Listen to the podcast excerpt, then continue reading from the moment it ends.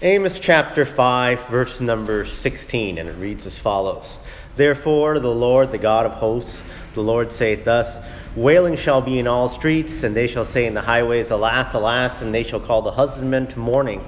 And such are skilful lamentations to wailing. And all vineyards shall be wailing, for I will pass through thee, saith the Lord. Woe unto you that desire the day of the Lord! To what end is it for you? The day of the Lord is darkness, not light as if a man did flee from a lion and a bear met him, or went into a house and leaned his hand into the wall and a serpent bit him. Shall not the day of the Lord be darkness and not light, even very dark and no brightness in it? I hate, despise your feast days. I will not smell in your solemn assemblies. Though you offer me burnt offerings and your meat offerings, I will not accept them. Neither will I regard the peace offerings of your fat beasts. Take thou away from me the noise of thy songs, for I will not hear the melody of thy viols. But let judgment run down as waters, and righteousness as a mighty stream. Have ye offered unto me sacrifices and offerings in the wilderness forty years, O house of Israel? But ye have borne the tabernacle of your Moloch, and Chiun your images, the star of your God, which ye have made to yourselves. Therefore, I will cause you to go into captivity beyond Damascus, saith the Lord, whose name is the God of hosts. Let's pray before we look at these verses today. Dear God, thank you for your Bible, that we have time in Sunday school to study it, to learn more about your words and uh, your lessons. Be with me as I try to speak those words right now. In Jesus' name, amen. Continue our study of the book of Amos. If you remember the book of Amos, the one word summary of this book is judgment. Judgment. It's all about judgment. We've been hearing it over and over again. This word, judgment. We were talking most recently in this series of speeches, or because it's written, what, um, lessons from Amos about judgment. We start with chapter four, with chapter three, chapter four, and now chapter five to all start with this: "Hear ye this word," right? Hear ye, right? Trying to call attention. Everyone, listen up. This is a point I'm going to make to you, right? We've been looking at chapter 5, and in addition to starting off with hear ye this word, there was another repeated theme, another repeated word that we saw a lot in this writing, which is seek. Seek ye, right?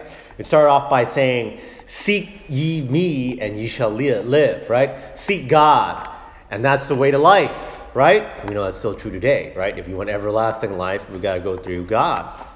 But seek not, that's what it says, right? Seek not um, uh, Bethel or Gilgal and Beersheba. Seek not these places that were not what God wanted, right? When you seek God, you seek God earnestly in His way, not your own way, not your own made up thing, right? Seek him, it said in verse 8 when we studied it, right? Seek him that maketh the seven stars, right? The all powerful God. Obviously, the God that's the creator of everything is the one that we should be seeking, right? Last time, last time, we came to a very obvious point in verses 14 and 15. A very obvious point, but one that needed to be said regardless. It was seek what? Seek good. Seek good and not evil that ye may live. That's what we talked about last time, right? Very obvious. Oh, do good stuff, don't do bad stuff, don't do evil, right? It sounds so simple. Verse 15 we read hate evil, love good, right? But the people of Israel back then, they needed that message. They needed to hear that message, even though it was so elementary, so simple, because they were screwing it up. They were screwing it up. They were not following what God wanted and instead went in the way of sin. And essentially, they did it because they loved that way of life, right? Loved that evil way of life. And we've talked about it before a lot when we've been studying this, uh, this chapter the, the self centered ways of Israel, where they didn't care about stuff about trampling on the poor or whatever else it was that they were doing. They only cared about themselves, their own greed, their own self lust, whatever it is that made themselves happy and not following God. And so it was essentially that they were loving the evil and hating the good. And so we talked about it last time how we might apply today because we know that when we think about these, you know, stereotypical evils, I don't think anyone here is going to say, oh, yeah, I'm a big fan of that, right? No one's here is going to become like the next, you know, mass shooter. I think we all know that's like evil, bad, or whatever, right? No one's here to go leave here and go rob a bank today. I don't think so. I know you guys. That's not your character, right? But just like Israel, they, just like Israel, the people here today in the United States, we have a problem with what we seek. Remember that word seek, right? It talks about what our heart is, what we're going after, what is our goal, what is uh, the thing we love. And there's still things today that people love that might not necessarily be something that uh, God would be proud of us, that God would say is good. In fact, might say is evil. And we used an example last time when we talked about um, uh, the love of money, right? It says in the, in the Bible, right? For the love of money is the root of all evil, right? And some people, even today, good people that you and I might know, right? Maybe some of our friends, maybe, you know, people we've seen before that, you know, profess to love God, but also cannot help themselves, cannot help themselves but to fall into the trap of, you know, chasing after the next, uh, the next big financial gain, right? Like, I need to work this extra hour. I need to care for my business more and more. I need to put in all this time for, you know, what goal, right? The goal, what are they seeking after? Seeking after money, first and foremost, right? You know, like I said, these aren't like horrible, evil people that are robbing the bank. These are people like you and me saying, Boy, I wish I could pay my mortgage. I wish I could make my car payments. I wish my kids could have, you know, a good vacation or whatever you know, you and I and everyone would say, yeah, those are all great things. But at what cost? When that becomes the main thing we seek, is our direction the way God wants it? And the answer is no. We're supposed to not lust after those things of the flesh, but seek after good and seek after things of God. Like I said, there's nothing wrong with having money and being able to make your mortgage payments and car payments and all those type of things, right? But it should not be the sole and only focus of our life. No, we have a God, a God that loves us also, that, that, that we ought to love back. All right, verse 16 and on. Verse 16 and on, we go back to what? We go back to judgment. This is the judgment for what we have just laid out in the first 15 verses, right? All the things they're doing wrong, all the ways they weren't seeking right, they gave him all the warnings. This is how you seek the right way. This is how you seek the wrong way. We know from history Israel did, never figured out the answer. So what do they do instead? What the result instead? It says, verse 16, there's going to be a bunch of wailing and stuff and unhappiness, right? In all the vineyards, there'll be wailing. Verse 18, woe unto you, right? But here's the interesting thing. I'll talk about this a little bit today. It says there's some people in 18 that desire the day of the Lord, right? So in Israel, there's all these people sinning, doing bad stuff. Yet there's some people still there saying, like, oh, it will be great when God comes. It'll be great, great. The day of the Lord, right? When He comes, it's going to be wonderful, right? These people, it says here in these verses, they kind of got the wrong idea, right? Verse number 19 gives an example of what this is like, right? Those people calling for God to come and say, Yes, right, just can't wait for God's judgment to come, can't wait for God to be here. It says, verse 19, it says, It's as if they were fleeing from a lion, right? And then met a bear, right? It's like, oh, lion is bad, this bear's bad too, right? Or it's someone that goes into a house, right? Leans against the wall, right? You're thinking, I'm hiding in the house uh, going against the wall, stick my hand against the wall. And then what? It says in verse 19, a serpent bit him. Oh, you thought you were safe? Oh, you got bitten still. Because in verse 20 it says what? The day of the Lord will be darkness and not light, even very dark. Right? We, as Christians, a lot of times think about and talk about, you know, when Jesus comes back, right? And maybe we think of even hopefully like, oh, wouldn't that be a great day when the Lord comes, the day of the Lord? Jesus is here. We'll be happy, wonderful, right? But actually, what the Bible tries to remind us here is that's actually going to be a really dark day. It's going to be a sad day for a lot of people, won't it? It'll be a day of judgment on all these people that don't have Christ as their Savior. It'll be a condemnation to all those people left behind on earth to deal with all the tribulations and troubles. Right? Everyone thinks it's going to be wonderful and awesome and whatever. And sure, it'll be those for those people with the true faith, I guess, to finally meet their, their God and Savior. But the reality is that it says here, remind us, there's going to be a lot of darkness. There's going to be a lot of unhappiness. Why is that? Well, we studied in this very chapter, right? Because these people were seeking God the wrong way. They're doing it all wrong. They think in their heart, oh, I'm God's child. I've been worshiping him. I'm doing all the right things. So it'd be great when God comes and judges all these bad people. I'm safe, right? All these other people, bring it on. Bring on the judgment. They didn't realize they were barking up the wrong tree. Verse 21 and on kind of explains that, right? It says, I God says this I hate, I despise your feast days. They thought they were having this feast for God. They were wrong. Verse 22 Ye offer me burnt offerings and meat offerings. What does God say? I will not accept them. Their offerings were wrong.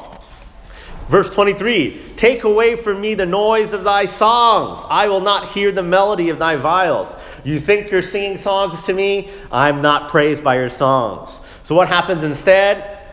Verse 24, and we said this before many times let judgment run down as waters, right? Here comes a judgment instead. You guys think you're doing right by singing these songs and having these offerings. Instead, you're getting judgment, right? Verse 26 Why? You have borne the tabernacle of not God, but who? Moloch and Chiun, your images. Moloch and Chiun. These are idols, the names of idols back then, right? These are the star of your God, not the real God, not Almighty God, right? These are gods that they made unto themselves, it says in verse 26. Therefore, what judgment is there? In verse 27, I will cause you to go into captivity beyond Damascus, saith the Lord. Right? The whole country would be taken over and they'd be all become captives. And we've said this many times before in our study of the history of the period. That actually happened. So, here's the thing about Israel. And this is the thing that's surprising to them, probably was surprising to them that they thought we're doing fine. We're worshiping God, right? Bring on the judgment. I don't care because it's going to be judging that other guy, not realizing they themselves are subject to judgment. And this really speaks to me in the sense that I think there are people today, very many people today, in a similar boat when it comes to God's judgment of us today when it comes to forgiveness of sin today, when it comes to salvation today, it becomes like being a Christian today. If you look at things like surveys, which are all based on self report, right? People would say, if you look at these surveys that people have taken of the demographics of the United States, I think it's some like high number, like maybe like 70 something percent of Americans say that I'm a Christian of some sort, you know, of some sort, right? If you just say the general question, like, what's your faith, right? And they, they fill out the survey or click on the buttons online or whatever. I think there's some surveys that say that, you know, there's like 70 something percent of people that profess, that claim that, yeah, I'm a Christian. But by observation, and again, like I said, we don't know, you know, we don't know the real number, only God knows, right? My observation is that, of course, that number of 71% is way, way, way higher probably than what the real number is. Because a lot of people are in the same boat as these people of Israel. That, oh, that's just what they think. I'm a Christian, right? And that's the way they choose to self report it. But in reality, but in reality, they might not even understand what is in the Bible? What does God have to say about being a Christian? What does it mean to be a Christian? How do you obtain salvation? All these type of things. And I think it's a bigger problem in some areas of the United States, you know, where, you know, Christianity is more part of their way of life, right? If you go to like the Midwest and the South, there's some Christians all over the place, right? You, you go there and people claim, you see churches everywhere and people claim to be Christians everywhere, right? And people go to church every Sunday and they've done it since they were little kids and stuff. But one of the issues of folks like that sometimes is that it becomes a cultural thing, a cultural thing, and not a faith thing. We see it uh, with uh, Jewish people. If you guys have friends who are Jews, and I have friends who are Jews, right? I know a lot of people like them that, a lot of them, they will never ever set foot in a synagogue, ever, right? And they don't follow any of those Jewish rules that you hear about stereotypically. They'll go and eat whatever they feel like and do whatever it is. But if you ask them if they're a Jew, they'll be, of course, I'm a Jew. I identify as a Jew. This is, you know, this is who I am, right? And that's because it's become part of their culture, right? That being, quote, Jewish is just a thing in their minds of like, oh, having a, having these uh, cultural background, these traditions, like, oh, I got, when I, I was born, I got circumcised and I have bar mitzvah. Of course I'm Jewish, right? Doesn't matter if he doesn't do anything else, right? This is what it means to be Jewish in their mind. And sadly, there's some Christians who have that same type of attitude. Of course, I'm a Christian. My dad was a Christian. My mom was a Christian. My grandma's Christian. Grandpa's Christian. I've been in church when I was a kid, right? Maybe they even got baptized when they were a kid or whatever, right? You know, when they're a baby or whatever, right? How I went to church, you know, of course I'm a Christian. I'm going to answer the survey and say that, even though I never go to church, even though I don't pray, even though I don't read the Bible or serve God or do anything like that, right? I know in my heart I'm a Christian because that's just the way it is. All my family is Christian, all my friends are Christian. Isn't that me too, right? You know, there are people that think this way.